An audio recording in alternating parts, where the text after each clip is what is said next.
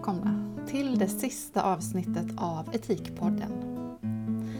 I ett år har vi nu harvat på ute på det här inte alldeles lättnavigerade etiska fältet som vi alla befinner oss på. Vi som jobbar med och ansvarar för andra människor. Ett viktigt fält som vi aldrig får lämna, som vi alltid måste se till att odla och vårda dag ut och dag in.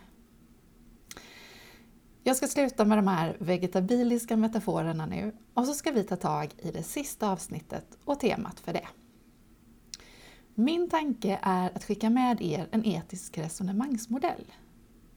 En modell som stöd för hur man kan gripa sig an svåra frågor och etiska dilemman. Och som kanske till och med redan är bekant för en hel del av er, eftersom den nog används på många platser runt om i landet. Klokmodellen. Klokmodellen är framtagen av de norska filosoferna Jan Olav Henriksen och Arne Johan Vetlesen och går att fördjupa sig i om man läser boken Etik i arbete med människor. Modellen består av fyra element vilka tillsammans bildar ordet klok. Det är K som i kärna, L som i likhet, O som i omständigheter och K som i konsekvenser. Och jag ska alldeles strax gå igenom de här delarna. Först ska jag bara sätta modellen i sitt sammanhang. Klokmodellen tar avstamp i utgångspunkten att vi människor i grund och botten är moraliska varelser. Vi strävar efter att leva i enlighet med god etik. Men att vi behöver stöd i att medvetandegöra och tydliggöra vad som blir bäst när vi hamnar i svåra situationer och dilemman. Klokmodellen ger oss en struktur så att vi kan överväga olika alternativ och sedan redogöra för varför vi väljer den ena eller den andra vägen framåt. Man kan alltså kalla det för en diskussetisk modell. En modell som kräver att vi tar hänsyn till flera olika aspekter. Individen, kontexten och individen i kontexten. Och det är en modell som kräver samtal, dialog, reflektion och analys. Det är i kommunikation med andra som vår klokhet formas. Henriksen och Vetlesen menar att yrkesetik inte kan och inte ska reduceras till enbart ett antal principer utan att yrkesetik också handlar om att våga göra egna medvetna bedömningar även då när det gäller sånt som inte står besvarat rakt upp och ner i de yrkesetiska koderna. Utan att våga se situationer som befinner sig utanför ramen, våga prata med kollegorna om detta, våga väga olika alternativ mot varandra och sedan våga ta ställning. Och där är klokmodellen tänkt att vara ett stöd. Så, vad står då de olika begreppen för? Kärnan syftar på själva huvudsaken i frågan. Vad kretsar situationen kring? Vilka värden står på spel? Att nå fram till själva kärnan tar oftast en hel del tid. Det brukar finnas ett antal vridanden och vändanden som behövs. Och den första beskrivningen av ett problem är oftast bara toppen på ett isberg. Vi kan ta ett exempel och jag kommer att välja ett exempel från skolans värld och ett som jag tror att en hel del kan känna igen sig i och som inte innehåller allt för många dilemman så att själva modellen framträder tydligt. På en mellanstadieskola går en elev som under flera års tid haft svårigheter i skolan, såväl när det gäller kunskapsutvecklingen som i det sociala samspelet. Det blir ofta konflikter med både barn och vuxna, missförstånd och klasskamraterna börjar tröttna på kompisens beteende. Lärarna misstänker inte att eleven har någon intellektuell funktionsnedsättning utan att de svårigheter som ses i skolan bottnar i att eleven har svårt att koncentrera sig, att styra sig själv och att samspela med andra på ett smidigt sätt. Några olika lösningar har provats. Extra resurs i klassen, arbete i enskildhet med vuxen, men det har inte förändrat situationen. Nu arbetar eleven nästan inte längre alls på lektionerna. Frånvaron börjar öka och fler kränkningsanmälningar trillar in. Rektor samlar klasslärare och elevhälsa för att problemlösa. Först och främst behöver man komma fram till vad som är själva kärnan. Vilka viktiga värden finns det i den här situationen som man behöver fundera kring? Initialt säger någon att det är synd om eleven som bara straffar ut sig dag efter dag. Någon säger att det också är synd om de andra eleverna som behöver utstå allt detta. Och en tredje tycker synd om lärarna som är slutkörda. Slutligen når man fram till att det egentligen inte riktigt är detta som det handlar om. Kärnan kretsar kring rätten till utbildning. Var och en som går på skolan har lika stor rätt till sin utbildning. Vad behövs för att den här eleven också ska få detta tillgodosett? Vad behövs gällande den pedagogiska miljön, den sociala, den fysiska? Utifrån elevens sätt att fungera, vet man vad som behövs ens? Finns det kartläggningar som berättar detta? Har man följt upp och utvärderat? Fler frågor väcks och som behöver undersökas innan man kan gå vidare. Likhet handlar om att söka efter tidigare erfarenheter av liknande situationer. Finns det något som är överförbart? Några gemensamma nämnare? Vad skiljer situationerna åt? Vad säger det om problemet vi har framför oss? Ger det oss hjälp vidare? Det kan handla om likheter i förhållande till egna professionella erfarenheter, från kollegors berättelser, från privata erfarenheter, men också från forskning man tagit del av. Allt som kan ge oss mer kunskap att använda oss av. Om vi återgår till vårt exempel. I elevhälsan finns en kurator med goda erfarenheter av arbetet med barn med funktionsnedsättningar.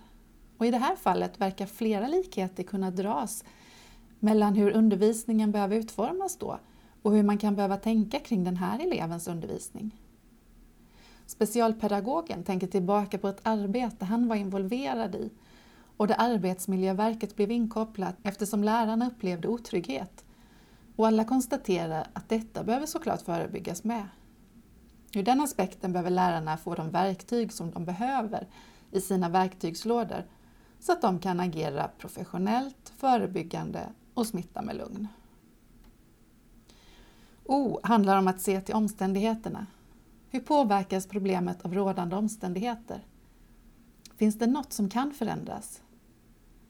Det som kräver acceptans? Vilka olika alternativ med de förutsättningar som gäller finns? Vi återvänder till exemplet. Klassläraren berättar att det har varit liknande period i elevens skolgång men att då har det löst sig när hon har kunnat ha lite extra tid med eleven i början och slutet av dagen. Och nu är det nästan omöjligt när fler undervisande lärare finns med i bilden och klassen inte alltid börjar med att samlas i hemklassrummet. Man funderar genast på om detta vore något att återinföra. Schematekniskt är det inte så enkelt, men rektor inser att detta vore bättre för fler barn.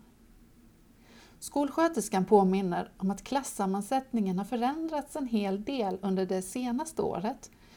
En del barn har slutat och andra har börjat. Så behöver man fokusera lite mer på gruppen i sig med kanske.